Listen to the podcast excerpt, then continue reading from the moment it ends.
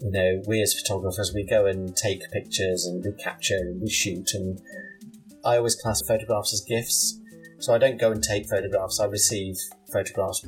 That is one of the many thought provoking quotes from my guest this week, Paul Sanders. Hi, and welcome to the Viewfinders Photography Podcast. My name's Graham Dargie. I'm a professional photographer from Aberdeen in Scotland, and I'll be your host for this, the first episode of the third season of the show.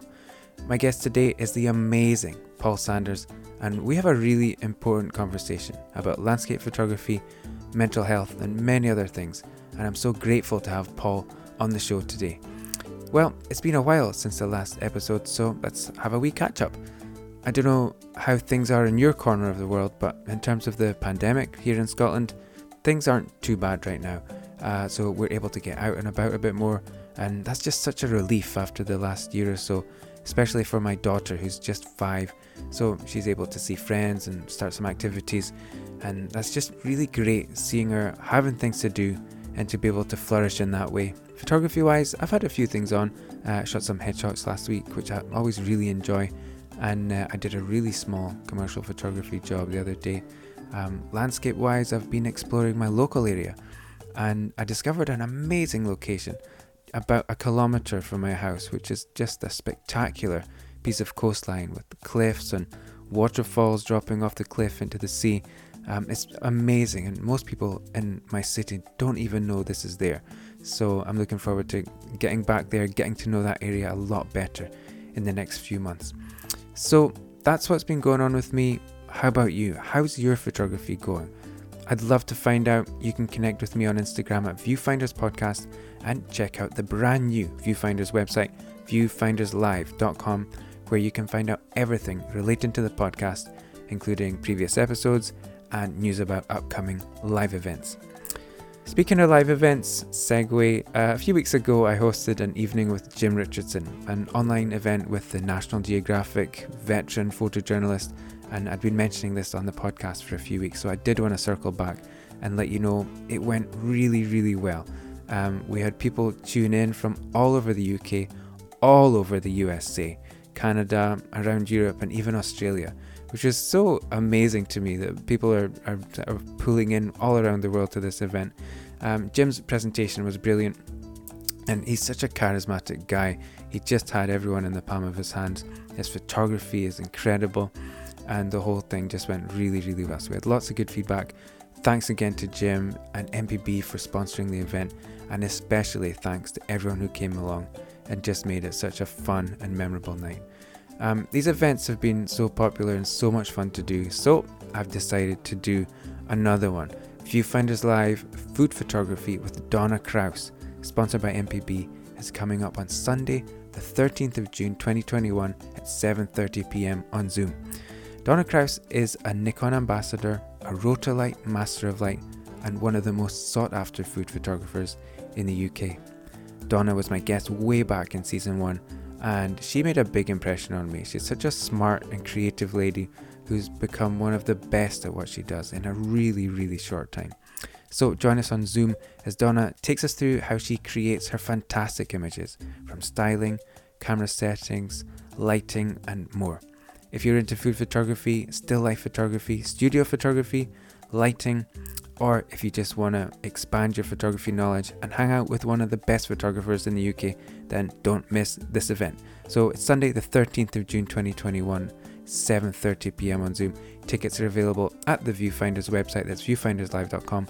Link in the show notes. Don't miss it. Okay, one more thing uh, before we get going. MPB have been sponsoring my Viewfinders Live events, and I'm really happy to say that they'll be sponsoring this season of the podcast. Trading your unused camera gear to MPB is a great way to offload equipment you're not using and get something you will use without spending an absolute fortune. So, thanks again to MPB for sponsoring the show. Go check out their website and follow them on Instagram. Links are in the show notes. Okay, on to this week's guest. Paul Sanders is a landscape photographer based in Kent, England. Paul is a former picture editor for the Times newspaper a job that engulfed his life and, in his words, caused him to lose touch with reality. When the demands of the job forced him to step away, Paul looked to landscape photography to help rediscover a balance in his life and now he specialises in mindful landscape photography, an approach that emphasises slowing down and focusing on the process of creating the photograph rather than on the photograph itself. This approach has resonated with a lot of people, and Paul now runs mindful photography workshops and retreats for his own Discover Still brand, and also for leading photography workshop company Ocean Capture. Our conversation delves into Paul's backstory at the Times, which really gives context for the landscape work he's doing now. One can't be separated from the other. Uh, we also talk about his approach to his work, imposter syndrome, shooting in a square format, and many, many other things. I really enjoyed talking with Paul. I appreciate his openness and vulnerability in our conversation. If you're interested in landscape photography, mental health, mindfulness, then there's something in this episode for you. Hope you enjoy this. Here's my conversation with Paul Sanders. Hi, Paul. Welcome to the podcast. How are you? Uh, I'm good. Thank you very much, Graham. It's a, a pleasure to be asked to be on it. Thank you. Well, I was really, really excited to talk to you because not only are you a great landscape photographer, uh, you've got these wonderful still lives, which I really like. And I had to Google if it's still lives or still lives or what, but it's still lives. I know that now. Um, and you've got some experience with podcasting, obviously. And I was curious about your backstory with the Times and so on. And also uh, through your work, you talk a lot about uh, mental health, which I think is so important for all of us right now.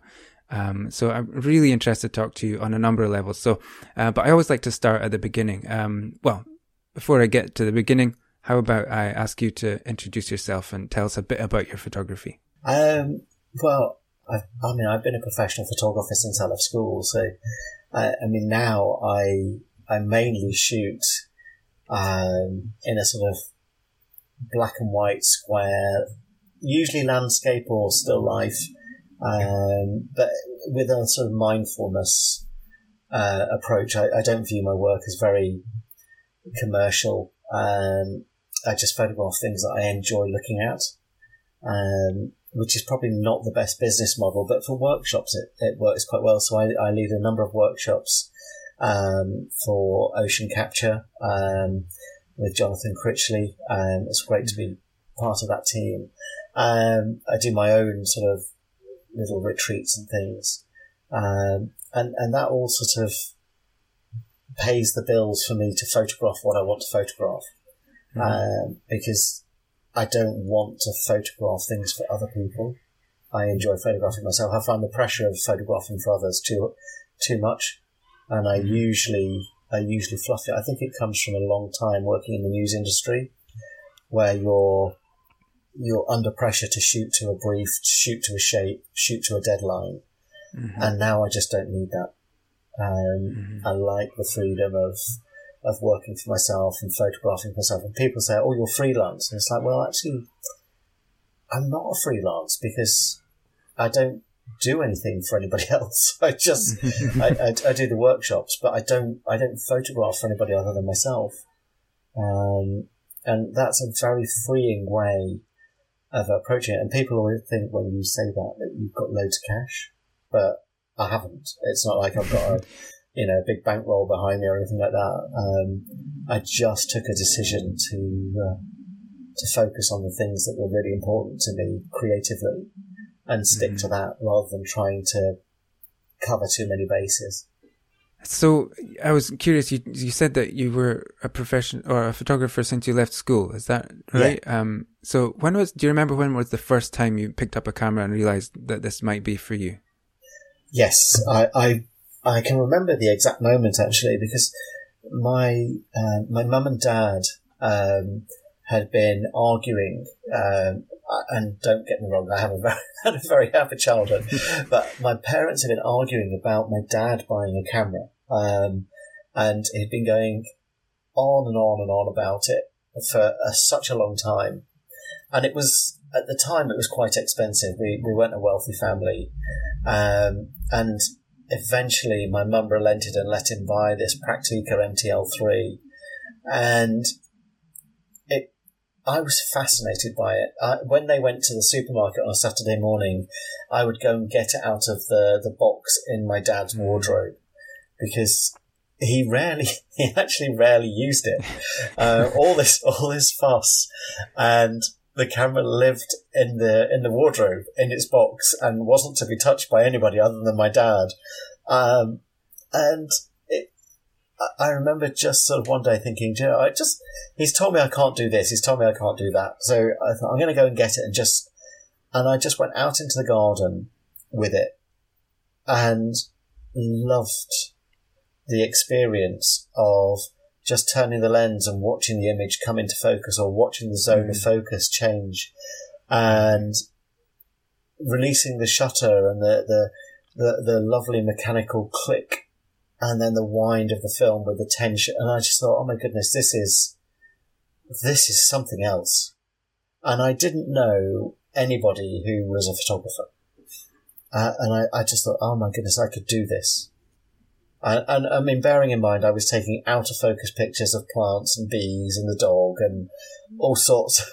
I mean, yeah. it was absolute random rubbish. And I, there was me at the age of 14 thinking, I can do this, mm-hmm. um, with no idea what being a photographer involved.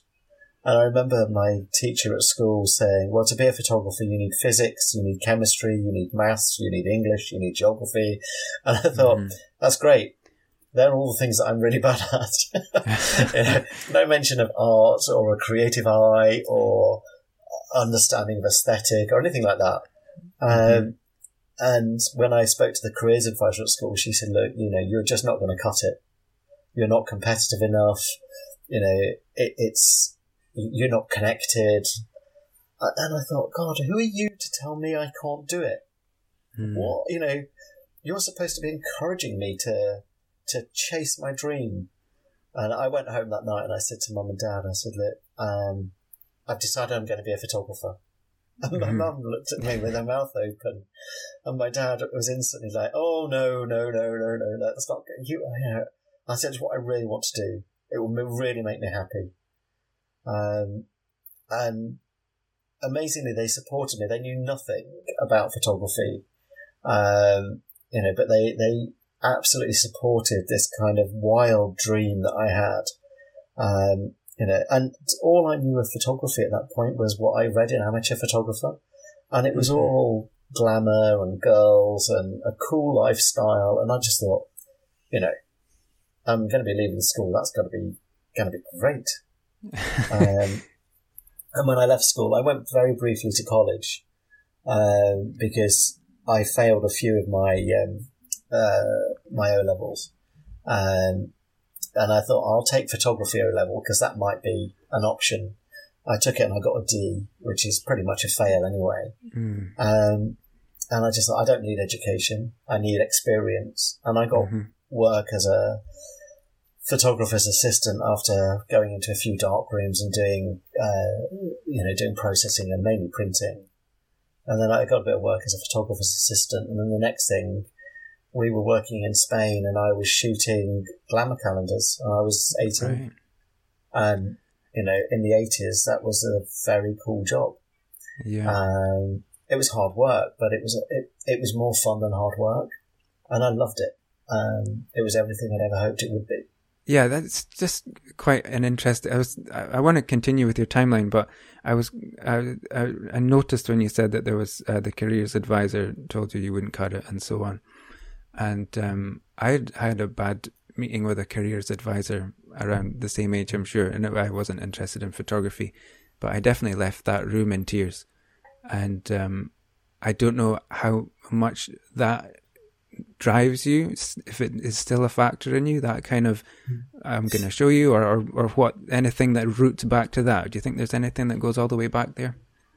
Yeah, uh, oh, a hundred percent. I suffer massively with imposter syndrome, and I've I've always felt that I'm not good enough, um, or that one day people will wake up and realise that I am just a bloke who can talk a good game, um, or have somehow snuck into the party without an invite, uh, and I'm about to just get ejected. Um, mm-hmm. And and you know, I mean, that's been a massive fear for me um, through through my entire career. I, I've always felt that I was this unwanted guest at a party, um, mm-hmm. and it, it's it, it haunts me, you know, and that's a difficult thing to to deal with. But that has also pushed me on and on and on, and I think the need to prove that I'm good enough. At, at some point, it's been healthy. It's also been very unhealthy, Mm. um, and I, I think um, the the way we're conditioned from an early age to to be something, to fit a mold, um, to have our future mapped out at the age of 16, Mhm. I personally think it's really wrong and it's really damaging because if you're told at that age when you're really impressionable that you aren't competitive enough, you aren't clever enough, you aren't good enough, that that sticks. Mhm. Um, and you know, you know when I when I was offered the job at, at the Times, I couldn't I couldn't quite believe it. And when I was given the job as picture editor, I did ask the editor who if he was sure he wanted me. Uh, and this was, of course I do. Wouldn't have offered it you if I didn't. Mhm. Uh, and I, I said, but you're sure it's me? Uh, and even when I worked, uh, I got a call from Charlie Waite at, at Light and Land to uh, to lead some workshops for them. And I, I said, Charlie, have you phoned the right Paul? You know, and, Mhm. and this was seven or eight years ago. Mhm. So it's still, that imposter syndrome is still there. Mhm. And it does go all the way back to my childhood. Mhm. Um, you know, so I, I think those scars are, are, are deep and last long. So it's not that isn't completely stopping you though. So there's what is it that enables you to continue when you have those self doubt kind of moments? It's it's my love of making photographs. The Mhm. only reason I'm a photographer is because I love making photographs.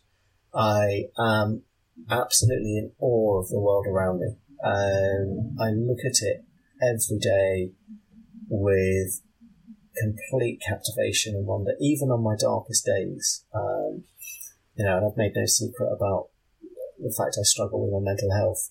Um, even on my bad days, I'm able to see a little bit of beauty in something. And, and it might just be the way the shadows fall on the wall at the house or, um, you know, the, the way the sun comes through a tree or perhaps it's a flower that appears in the garden or just something tiny. And, and I, I, I'm just able to hold on to those little bits. Um, you know, uh, in terms of, you know, people say, you know, are you a successful photographer? Are you is are you a good photographer? Are you a successful photographer? Well, I, I don't know whether the, you know, I would I certainly would class myself as a good photographer. Am I successful? I'm a happy photographer, and if if success is measured in happiness, then yes, I'm very successful. Mhm. Um, if it's measured in Facebook and um, Instagram likes, then actually I'm not doing very well. Um, um, but you know, there's so much more to life, and one of the, the things I realised was I I sh- I gave up so much to reach the Times. Um, Mhm. That was where I wanted to work as a news photographer when I eventually got into news, and uh, you know, I started in news in what 1991, and by 2002 I was working at the Times. 2004 I was picture editor, and and that's a very fast career trajectory. Mhm. Um, and I fought tooth and nail to get there. I was never the best news photographer, but I understood the reason that I was Mhm. at an event. I knew the why I was photographing, and I would always research the why.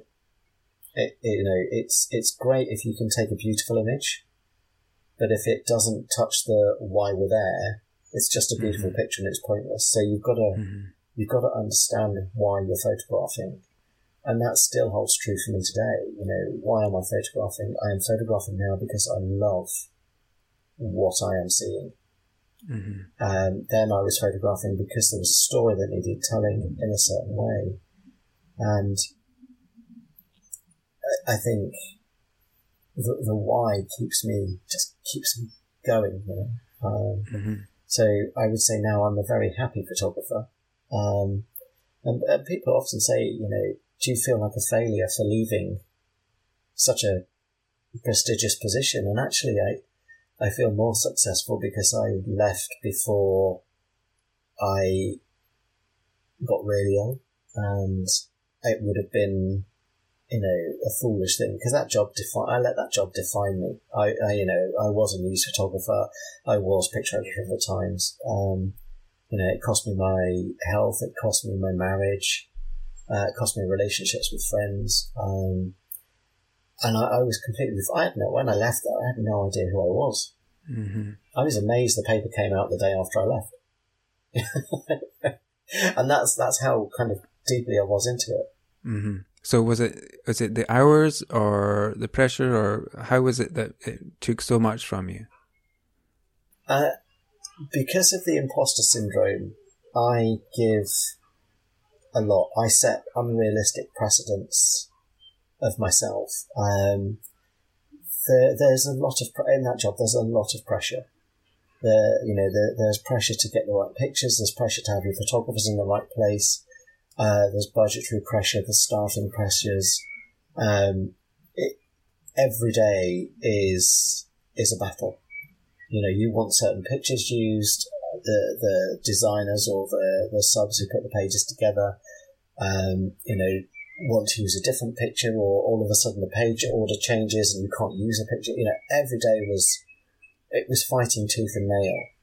The hours were were long, not unusually long for newspapers. I mean, I've worked longer hours as an agency photographer, um, but there's a sort of there's a you know the, the sort of internal office politics and all the rest of it. Um, and I, I was very unfortunate that um, I lost one of my photographers while on assignment um, for me, and that you know that hit me really hard um, because I'd always taken my responsibility of the safety of the photographers uh, that worked for me and with me um, very very seriously, and this one was completely out of my completely out of my control. Um, that hit me quite hard, and it I didn't really recover from that. Um, and at the same time, my marriage was falling apart. So when you've got a stressful job, but you've got a happy home, you can offset the stress. And if you've got a stressful marriage, but a happy job, you can offset the stress that way. Mm-hmm. I, I was lost in both. And Mhm. gradually, I, I, I literally just fell apart because I was so, um, I was so insecure in my own self. Um, I was, um, bits of my life were falling apart. The stuffing was coming out. I, I was pushing myself harder and harder and harder. Um, you know, to do more, to be more, to, to cover more, to get the best of this. And, um, and I knew it was unsustainable. Um, You know, I was, uh, eating really bad. I mean, I cycled to work every day, 26 miles in and 26 miles home. Um, I'd work a sort of, on average, a sort of 14 hour day. Um, I lived on Kit Kat, Skittles, um, coffee, and then at home, lots of red wine. Mm-hmm. Um, yeah, I wasn't sleeping. I had, if I had a good night's sleep, I'd probably get three hours. Um, I was up all night stressing about what was happening. Um, you know, what was happening at work, what I put on the front page, were we beaten the day before? You know, it was just, it was accum- an accumulation of things that were driven by my own insecurity. Mm-hmm.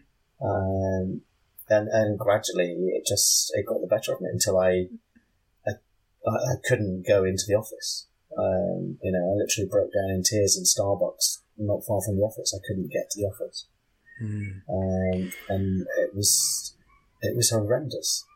Mm-hmm. Uh, you know, I thought I couldn't breathe. I thought I was going to, you know, literally thought I was going to die. Um, I managed to get a text to a friend who came and, and sorted me out. Um, and then I, you know, I was signed off, and it was in the signing off uh, from work that I, I just suddenly realised that I had no idea who I was.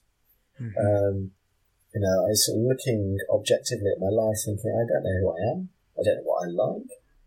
I don't know who the person I'm married to is anymore. She didn't know who I was. Mhm. Um, and that wasn't because we argued. I just committed so much to work that I was never at home. Mhm. Um, you know, so uh, her life had gone in one direction and then I'd gone in the other, and there was this massive gulf that was. Uh, she couldn't understand the stuff I was going through, and I couldn't explain it. Uh, and it all just, it literally, I watch my life fall apart in slow motion. Mhm. Um, and I just thought the only thing I can do is is leave the job and all the kudos and the big salary and all the rest of it. And I thought, well, you've worked so hard. You know, so is it is it failing to leave it? And I thought, Mm. well, it's kind of like getting to the top of the mountain and you get there and you think it's not really the top. There is no top. Mhm. I think it was a little bit like New Year's Eve when the clock ticks over to, to midnight and the bongs go off on Big Ben. You expect to feel differently because it's a new year, and actually you don't. Mhm. And and I, I just got lost in that. I don't feel like I'm doing anything worthwhile. You know, you, you go home at night from working in a newspaper, and you'll see people reading the paper on the train, if you know, or in the station, and the next day you see it in the bin. Mhm. and every day you're working yourself, you know, in a frenzy for it to be thrown away. And I just Mhm. thought that's that's not where I'm at. Mhm. I need something, something more real, and I'd lost touch with reality. Yeah, and so from there, uh, did you take some time out before you went into the landscape photography, or what kind of segue happened there? Well, I want I wanted to stay in photography, and and I had I bought a, a, a book by Joe Cornish called First Light, um, and Joe's a photographer that I kind of admired, and he'd had some pictures in the Times in um, one of the weekend sections, and I loved his work, and I bought the book, and I just thought actually landscape photography looks really easy. It does look, you know, how far wrong can you go standing at the coast? watching the sea, taking a picture. Um, and I did the thing that a lot of people do is I, I, I read the book and then I read what camera he used and I thought, well, I'll buy the same kit and then I'll take the same photos. And actually, in doing that, I realised one that that left me feeling as empty and as worthless as Mhm. working, you know, for a national newspaper Mhm. because the pictures weren't a reflection of me. Um, Mhm. And it took me a long time to realise that, and it was only through the help of uh, uh, therapists and counsellors that I was able to get to a point where I understood that I was trying always to please others, to be something that people approved of, Mhm. and I wasn't being true to myself or showing myself wasn't Mhm. revealing anything. And even during counselling, I didn't tell the the counsellor what um, I was feeling. I used to try and tell her what she want, what I thought she wanted to hear. And it was only when she started showing me my photographs and asking me to talk through the photograph, talk about the why I photographed, not the how, Mhm. that we made any headway. Um, and then it was real. I realised that the pictures that I was really connected with weren't the ones that people liked. They were the ones that resonated with me. They were the ones that things had just said, photograph me. Mhm. And it took me a long time from that point to the last couple of years to really understand what was driving me and what was making me um, engage with those with those subjects because I still had this desire to be, um, in inverted commas, a successful landscape photographer. Mhm. Um, but you know, landscape photography isn't a genre that people buy. You know, you, you don't Mhm. sell that many prints as a photographer. Um, uh, you know, unless you're sort of, you know, Charlie Waite or David Noton or Joe Cornish or Jonathan Chritchley. You know, they're the people who sell big prints because they've been in the game for a long time, and I'm, you know, a newcomer um, still. And I thought the only way I'm going to make this work is to just photograph the things that work for me, and then when people ask me about it, ask me why I photograph and what I photograph. Be honest, you know. So that's what I decided to do is just be really honest, um, really straightforward in everything. Um, you know, so if I understand something, I'll say this is how I do it. And if it's a bit of a job I don't understand, I always say go and talk to such and such because they're better at it than I am. They understand it. Okay, so at, at this point now, is it is there a sort of coming together of you finding your own images to shoot and um, a sort of um, uh, healing, if you like? Yeah, I mean, for, for me, photography is it really is very much a meditation. It's very much a time of of healing and a time of calm. I mean, I you know, my my average day is quite busy, um, you know, with online workshops and planning and things like that. So when I go out, I don't go with the intention of making a photograph. I go with the intention of just seeing what's around. Um, and that sometimes leads to a sort of photograph being discovered or, you know, I, I always class photo- uh, photographs as gifts. So I don't go and take photographs. I receive photographs, mm. which sounds a bit strange to some people because, you know, we as photographers, we go and take pictures and we capture and we shoot and, you know, but I, I look at it as a, a collaboration. So if I'm in a, a state of what I call open awareness, um, I can spend ages just looking at the way light flickers on the sea or you know, studying a, a fence or reflections in water. I just enjoy that without sort of going, okay, I'm going to this location, I'm going to make this picture.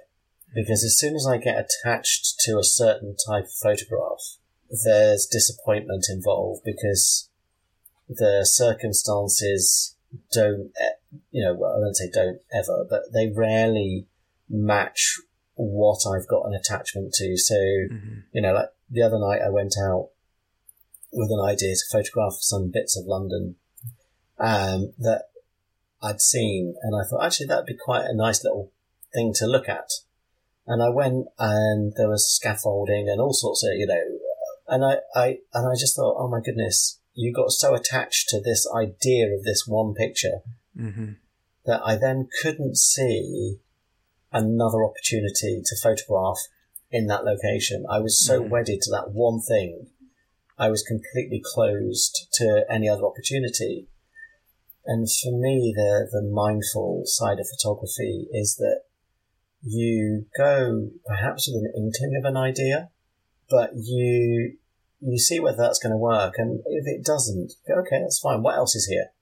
What's here now? Mm. Um, and then it's like this, this thing that photographers say about, you know, oh, I'll wait for the good light.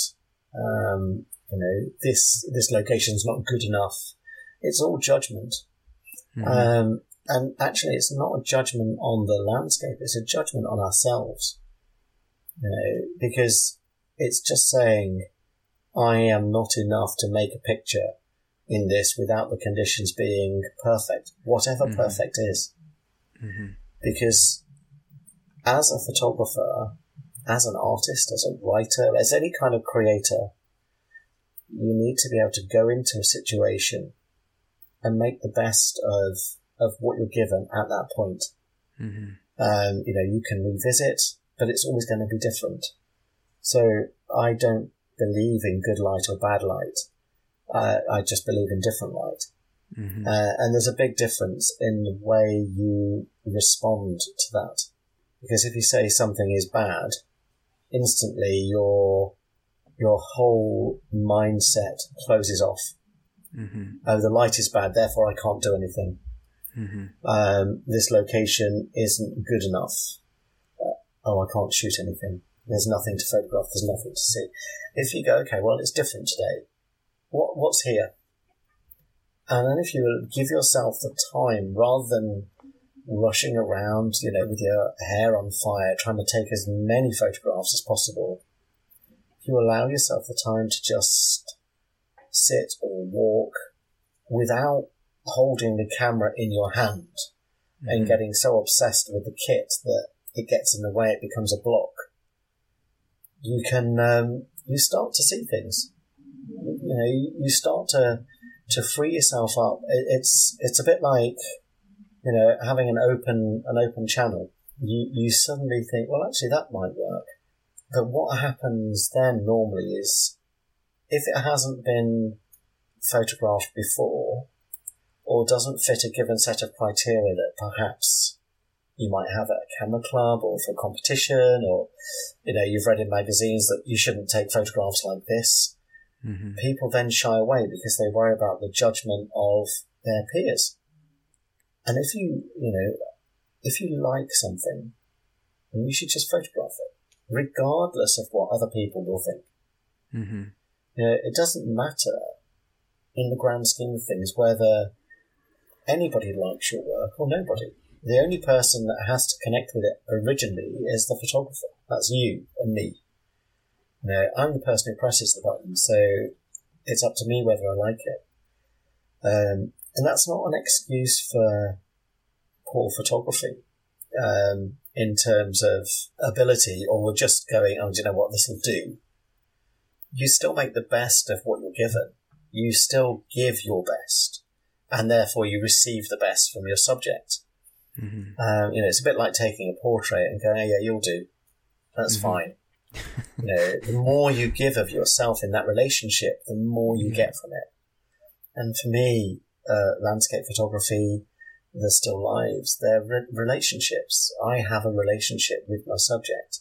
And it sounds odd, uh, especially when you say it out loud to, you know, to people but it is a relationship. Um, I really liked what you said about not good, bad light, but different light. That must be very freeing to have that approach where because as as you said, I'm just as I'm saying out loud, I'm just repeating what you said. But having those um, uh, assumptions it closes things off. So you would be able to go for a walk with no preconceived ideas about what you're going to shoot. I wouldn't be able to do that. I would really struggle with that. I'm like a smash and grab photographer. I go with an idea, and I and I I want to get it, but if it's not happening, I'm I'm not. It's not hard for me to let it go and look for something else.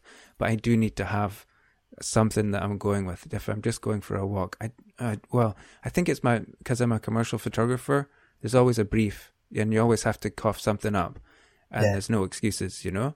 Um, so I think that mentality stays with me. So yeah, for for me, I, I like to go knowing what I'm trying to get, and I'm I'm not wedded to it but I I like to either get it or say okay it's not happening and then it's gone either either either way it's gone going out without it, it it's I can see it's freeing but to me it's a bit intimidating is that a, a, a, line you've had to walk at all oh yeah I mean it's it's not easy because you you go there are places that you go to that are so well photographed um, and you can't help but be drawn to to that.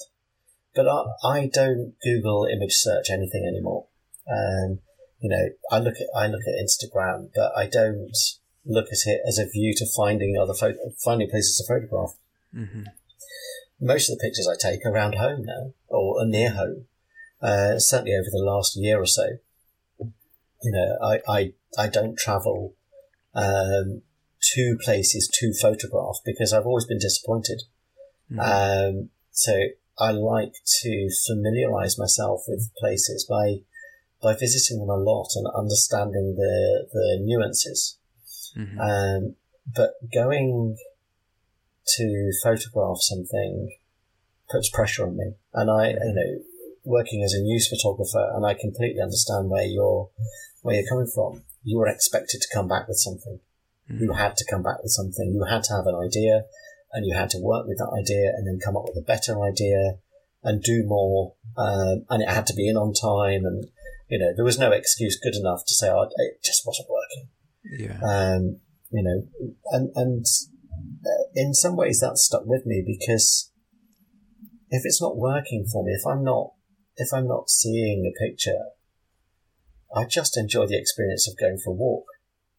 And and sometimes if I've gone out and I think, you know what, I would like to make photographs, but I don't know what I'm going to photograph. I just give myself little challenges. So I go, okay, for the next half an hour, I'm going to photograph textures. Mm-hmm. I'm just going to play with the, the concept of texture. Um, or, you know, I'll I'll just sit and write. Um, you know, so I write down what I hear, what I see, um, you know, what smells or tastes on the air.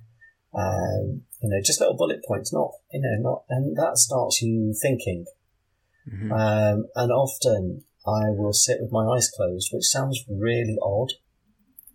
But if you sit with your eyes closed, you tune in to all of your other senses, which allows you to be much more present in the moment. Mm-hmm. Um, you know, so you can pick up on on sounds, you can pick up on the, the feel of um, light and warmth or wind on your skin. And, and all of this sort of creates a wonderful experience Mm-hmm. and calms you down, slows you down. And in the slowing down, that's when you start to, to see little things. You think, oh, I love the way the light's catching that leaf. I'll just go over there and photograph that. And then you photograph that, and then all of a sudden you find that two hours have gone by, Mm-hmm. and you've just photographed the light moving across the leaf onto another leaf. Mm-hmm. Now, it might not be an image that you had in your mind when you went out, but it's been a gift Mm-hmm. because you um, I had patience. Um, you know, the, the sort of a paraphrase of um, a Minor White quote is, you know, if if you spend enough time with your subject, it'll reveal itself to you. Mm-hmm. So even though um, there might not appear to be anything, if you just sit, if you spend time there, something will appear. And these Mhm. days we are in such a rush to to get the winning image, to get the photo that creates a thousand likes on our Instagram feed, or you know generates a massive income, or wins us the landscape photographer of the year, or the Scottish landscape photographer of the year, or whatever Yeah. that often we're we're too busy trying to get that to enjoy the experience of photographing. Mm-hmm. You know, I have a lot of chats with photographers who have lost their mojo because of the pressure they put on themselves to take great images.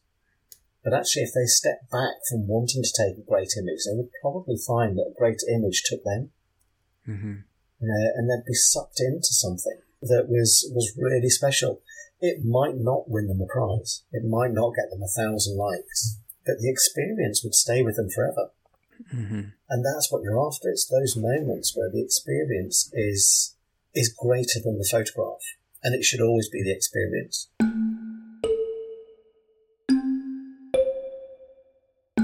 So it seems to me you're, you're this pressure off yourself to shoot certain ways that are going to be approved of, have likes, and so on. But in doing that, it it seems as though you've found your own audience anyway. I'm I'm struggling to find the word, but by by not going for a mainstream thing, you, maybe you found your niche. I suppose is what I'm saying. You're definitely striking a chord. I mean, what you're doing photographically, but the the captions that you're putting in as well. I think are, are speaking to a lot of people. I think they're, really important for a lot of people. And this idea of of just kind of kind of slowing down that we've well we've had it kind of thrown at us anyway, but we all need anyway. Um, has that surprised you that um it's you've what you're doing has resonated so much? Um, it has surprised me because I, I'm always amazed by people who, you know, chat to me and say, "Oh, what you do really resonates." Um, that's you know, it's the kind you know I really needed to to sort of connect with what you said today, and I you know I'll do t- I know I do talks at camera clubs and um, and the number of people who say, "I've been wanting permission to do that." Mm-hmm. you know, to photograph like that.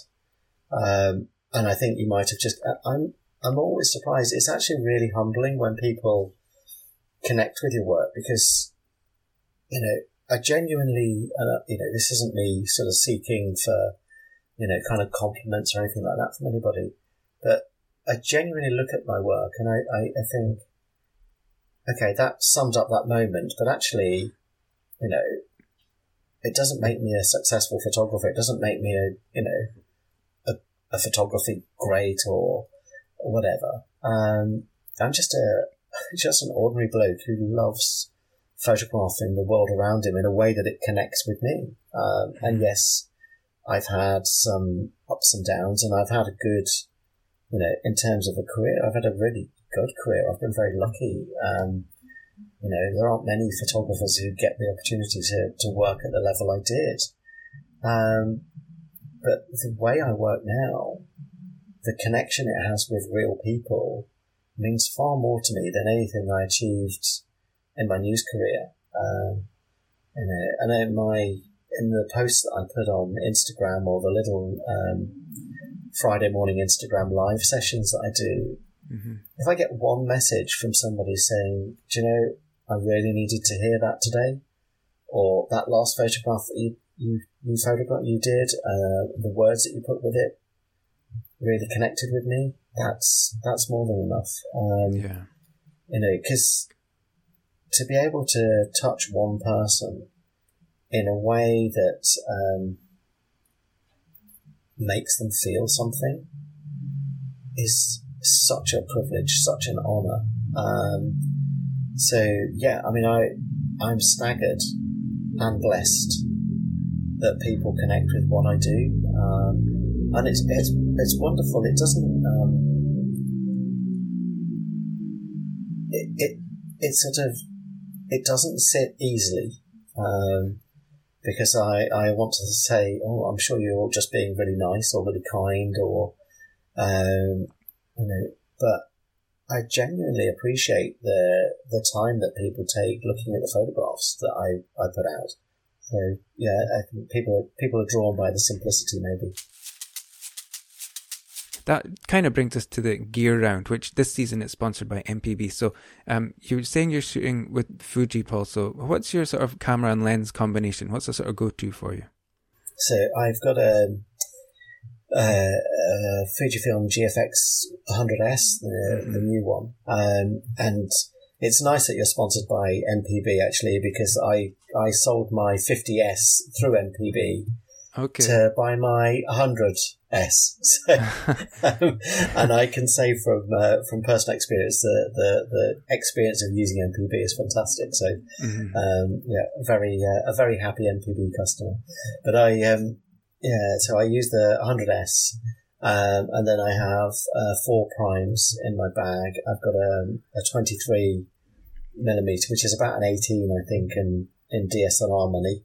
Uh, I've got a 30, a 45, and a 110, which is a, uh, about an 85. And, and that's it. Um, okay. I, I use primes because I like to move my feet. They make me mm-hmm. think. They uh, they challenge me. Um, very loud motorbike going past. um, I use um, I used to use zooms, but I found that I got very lazy. Mm-hmm. Um, so my my usual starting point is the 110. Uh, I tend to see things in that focal length very naturally. Um, right. And then I use a combination of Lee filters um, on the um, on the camera to create the look and feel in camera that I want. I'm I'm not a sort of Photoshop uh, person. I use Lightroom to process my images. Um, but I try and get as much in the camera as I can, yeah. and then fine tune with Lightroom rather than overdoing it. And to be honest, I hate sitting behind the computer. Yeah. But yeah, that's the the kit is literally the GFX 100s, those four lenses and my Lee filters and a, a tripod. So, and the the GFX is the medium format uh, Fuji, I yeah. think, isn't it? Yeah, I was yes. talking to Magnus. I don't know if you spoke to Magnus on uh, the podcast maybe a while ago, Magnus Lindbom, um, who's using a GFX as well, and he was yeah. saying really good things about it. So, what's what for you is the advantage of using that larger format? The some, I mean, I did start on the the smaller uh, crop sensor, the cameras that they do, like the um, XT1 and the XT2. But when they mm-hmm. launched the the 50s, which has got a 50 megapixel sensor, it reminded me so much of when I used to shoot on uh, a Mamiya 7. Mm-hmm.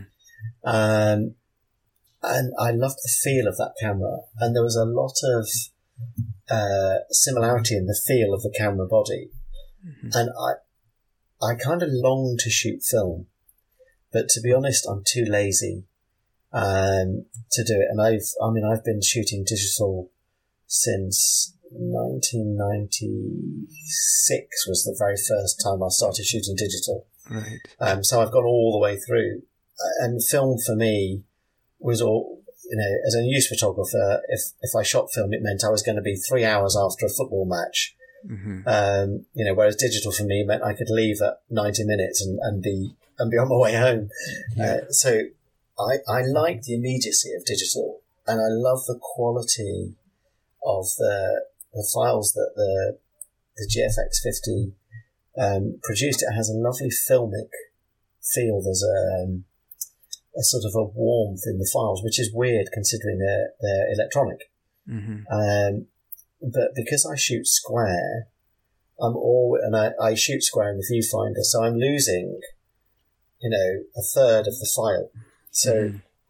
I wanted a bigger sensor so that I could produce the quality of prints that I wanted, yeah, uh, the size I wanted, without having to, you know, lose too much of the file. So when they said they were bringing out this 100 megapixel uh, camera that was smaller and lighter than the GFX 50s, which I used, I thought that's that's going to be it, mm. and it is the.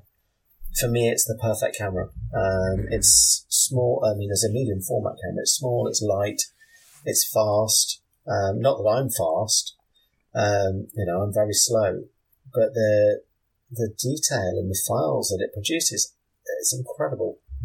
The the resolution to to produce the tiniest detail, um, you know, I just love it. Um, mm-hmm. But again, it has this wonderful warmth and sort of organic feel to the files.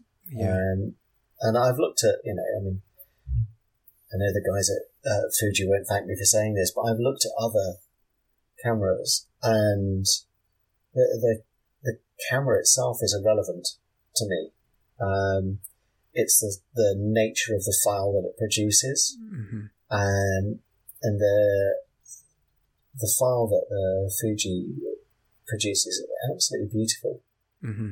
I think it's fantastic that you can shoot that square because that would I would love to shoot square because you know, I was in, when I was in college we would use the Mamiya cameras, and yeah. um, I don't know if you can see pictures uh, behind me, but these square pictures um, behind me I would have shot on a Mamiya C three thirty.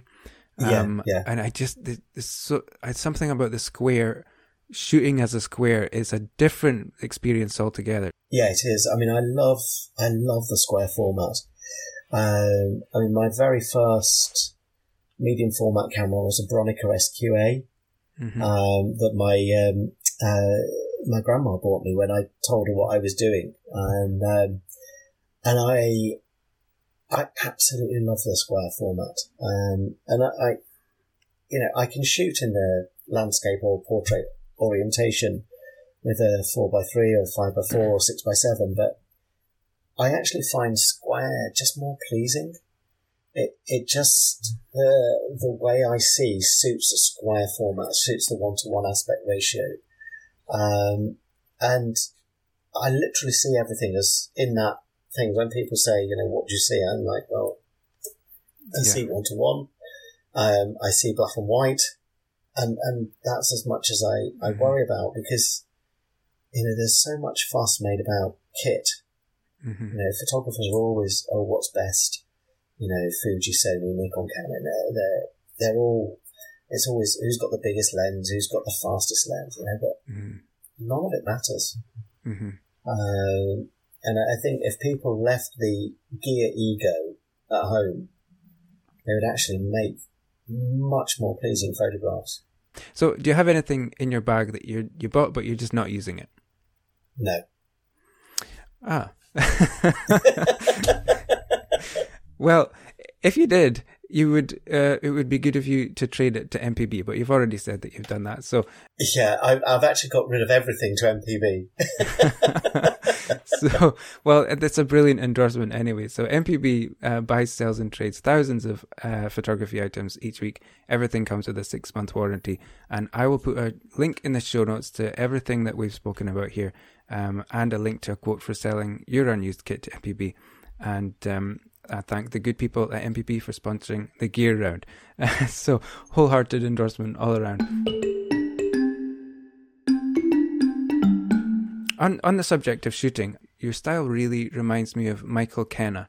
And I yeah. was going to ask you about that. And then I saw your picture right next to him on the Ocean Captures uh, website. Yeah. So is that an influence of yours at all? Yeah, I mean, if you look at the work that Michael shoots, yes, I'm definitely influenced by by his work. Um, but I mean, I, over my career, I've I've drawn on lots of different influences. Mm-hmm. Um, what I like about Michael's work in particular is the the authenticity of it. Um, I like the realness. The, the I, I know from conversations that uh, I've had with people that know I, I don't know him. I've never met him. I've never spoken to him mm. um, as much as I would love mm-hmm. to. Um, but I, I know he photographs just what's there and he works with what's there. Uh, mm-hmm. And that's the same approach that I have. Mm-hmm. Um, I, I love the, the cleanliness of his images, the simplicity, the elegance. Um, and I, I, like the absence of people mm-hmm. in a lot of his pictures.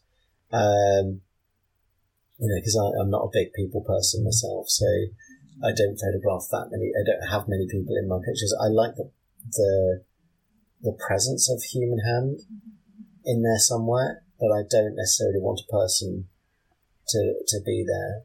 And going back to the very beginning, you know, when you're on a website with people that you really, you know, I mean, there there are several photographers on that website, on the Ocean Capture website, that I really admire. Mm-hmm. And I look at that website and I I feel like the odd one out. And there's the imposter syndrome back again. Yeah. You yeah. know, even now, you know, I'm 53 years old.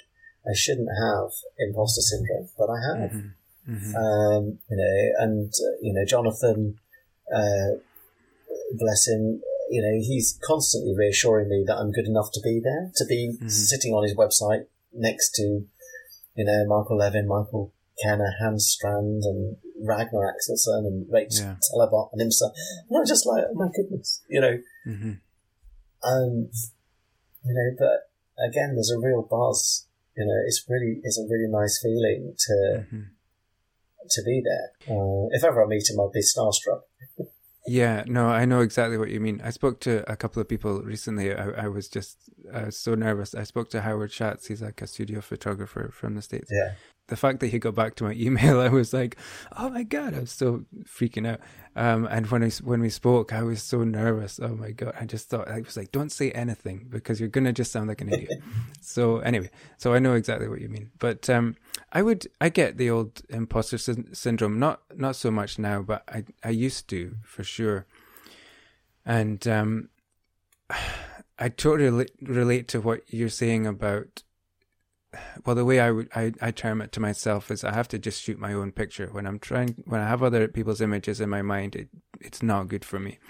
And uh, one time I was shooting uh, interior of a flat, a small flat in Aberdeen, and I, w- I just had a minor meltdown. It wasn't like anything major, but I had this images in mind of how I should shoot this bedroom with the bed. It was like a service service apartment, and the towels were all folded up on the end of the bed. Do you know how you see in those pictures? Yeah. And I think the angle that I would naturally would shoot it at wasn't the angle that I thought it should be at for that kind of photograph, and I was really freaked out.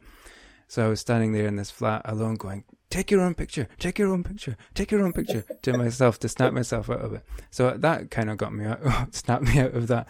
But with the imposter syndrome, I, I definitely got that for a long time. But I I don't know if if you if you if you do this or if you can, but I just I can look back at my portfolio and go, okay, I I I clearly can do this. You can like it or dislike it, but I, I you yeah. couldn't say that I can't do it. Um, so I don't know if that's anything you can fall back on, but I definitely relate to what you're saying there. Yeah, I mean, it's it's interesting because I look back at, you know, it's like just doing this talk tonight with you. Um, you know, we, we started when I was 14. I was taking out of focus pictures of fences and flowers. Mm. And in some ways, I've not moved on at all because I still take pictures of out of focus flowers and fences and things. Um, but actually, I look back and I think, blimey, I've I can do this because I've I've done it. Mm-hmm. Um, you know, I've worked in you know sort of glamour and fashion. I've done sports photography. I've done news photography. I've picture edited a national newspaper. Mm-hmm. Um, I've changed career, and you know, I've got traction as a sort of a, a landscapey type photographer. I, I run workshops, and people come to me for advice. So I know I can do it, and there's like this. It's almost like there's two of me. There's there's Paul, the kind of oh you're not good enough, and then there's Paul. Actually, you're all right. You can do this. You can Mhm. talk to people. It's only when I'm alone with my thoughts that it Mhm. really kicks in. You know, as soon as somebody says, "Can you help?" I'm like, "Yes, of course I can." Hmm and then the the Paul with all the experience and the the knowledge comes in and, and starts talking and supporting and helping. Um, and the other Paul just, I don't know what he does during that time because he's, he's never there. And then Yeah. afterwards, when that conversation is finished, that other Paul will come and go, Do you think they understood what you were talking about? Oh, okay. Oh my God, maybe they didn't. Mm. And they've gone away happy, and instantly I'm doubting myself, even though they've gone away happy. And I've got, you know, I've got cards and letters from people that I've worked with saying, "Thank you so much. It's been, you know, what you did was wonderful or inspirational." Or you know, and you think, God, they're it's so kind when Mm. people write, uh, and I keep them by my I keep them by the desk.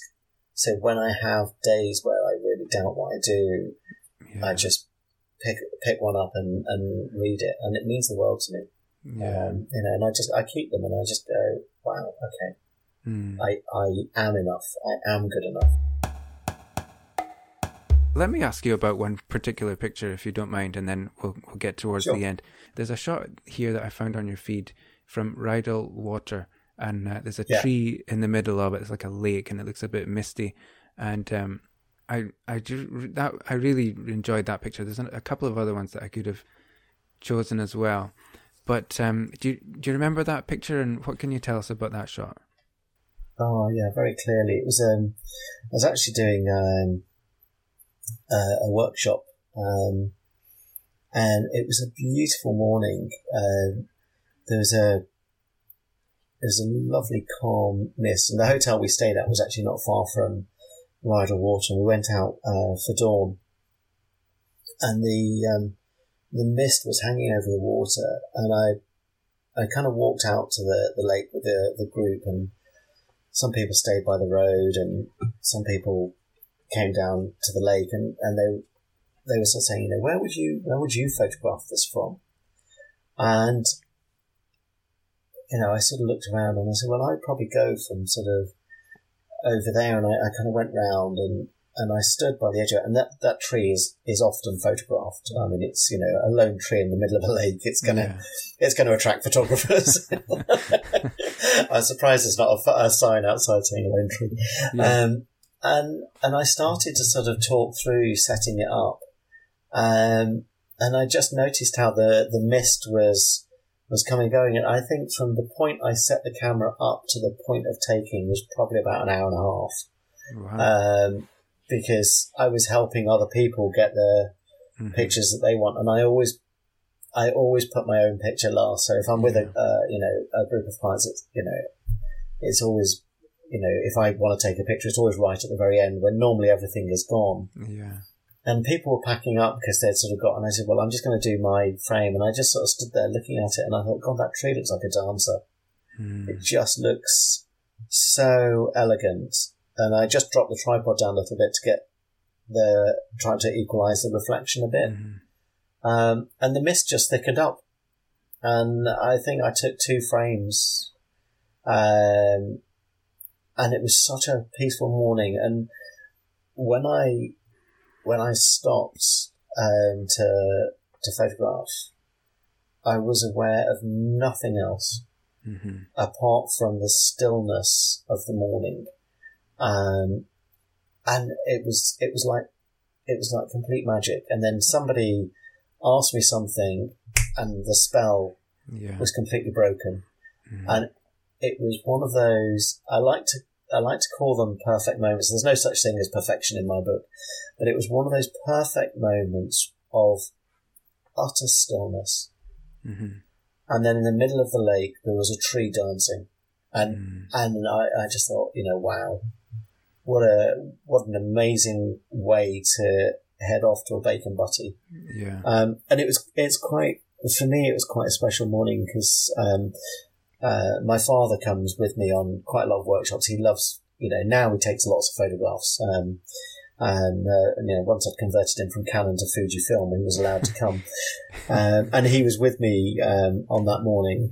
Um, you know, and it's it's one of those workshops where I had a lot of time chatting to him Yeah. both as my dad and a, as a client as well, which was quite nice. It was a really lovely bond. So it's a very special picture for me because of uh, of the connection, you know, with my dad as well. So yeah, that was a beautiful, beautiful morning. Yeah, that just makes it extra special. Those I find I don't know. I mean, I don't want to put words in your mouth, but uh, you know, like I, I get. I'm assuming you're shooting some long exposures here. I know we haven't gotten into camera craft and stuff, but I think that process, it just is meditative. It it naturally you have to slow down. You have to look at Yeah. it, and then you have to wait the thirty Yeah. seconds or the two minutes or whatever.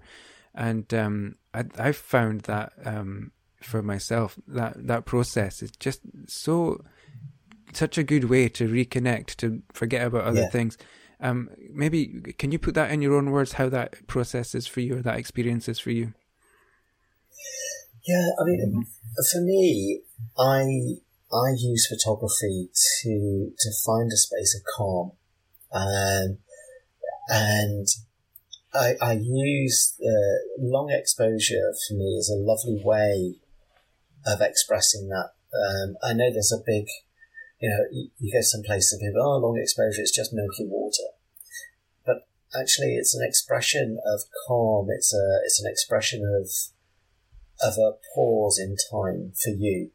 Um, and I I enjoy standing behind or by the camera, not looking through the camera, not looking at the camera, you know, just allowing it to tick its way through the exposure time because you know, while it's doing that, you the only thing you can do is spend time appreciating what's around you. Mhm. Um, and I, I, I love that, um, that connection. So, I mean, when I, when I photograph, my, my kind of workflow with photography is always the same. Um, but I never take my eyes off the subject. Mhm. You know, so, so when I'm setting my kit up and I'm putting my tripod up, I'm always looking, you know, I might occasionally glance down to, you know, make sure I've got the right thing, but, you know, I even have my bag laid out in a way that I know when I put it down that my lenses are laid out in a certain order, so I know which lens I'm grabbing. I know which filters I'm grabbing because they're laid out in lightest to darkest and, you know, the mediums, hards, and so, you know, so I know what I'm touching, so I Mhm. don't have to think about the kit. So I can concentrate purely on the moment, setting it all up, and then just stepping back from the camera and enjoying the experience Mm. during the exposure. Um, and that for me is the is the wonderful meditation that is photography. Mhm. You know, it's that time spent in an environment where you're not asked any questions. You're not asking any questions. You're just being yourself, and the landscape or your subject is just being itself. Uh, and there's a there's like a meeting of souls that just makes it absolutely divine. It's uh, it's uh, it's it's sort of spiritual. I mean, I'm a you know Christian. I, I go to church, and it's the closest I get to my faith is the moment after I've pressed the button and I can step away from the camera and just be with the moment and just enjoy the experience and lose myself in it completely. If that makes sense. Yeah, it totally does. I totally relate to that. Thanks for your uh, for being so open and with us, and it's so even from what you've been saying, it's so much for me to talk about, to think about rather. Really appreciate what you're doing. It's important to so many people, and I know if one person is writing a comment that it meant something to them, it probably was a hundred people who didn't write that as well. So um, I'm sure Yeah. you're you're getting through to people. Well, thank you very much for having me. It's been an absolute pleasure. It's been really nice to talk to you, so thank you. Thanks for listening. I'm so grateful that you spent this time with us today. And thanks again to Paul for being so open in that chat. Follow Paul on Instagram and visit discoverstill.com to find out more about his photography, workshops, and retreats.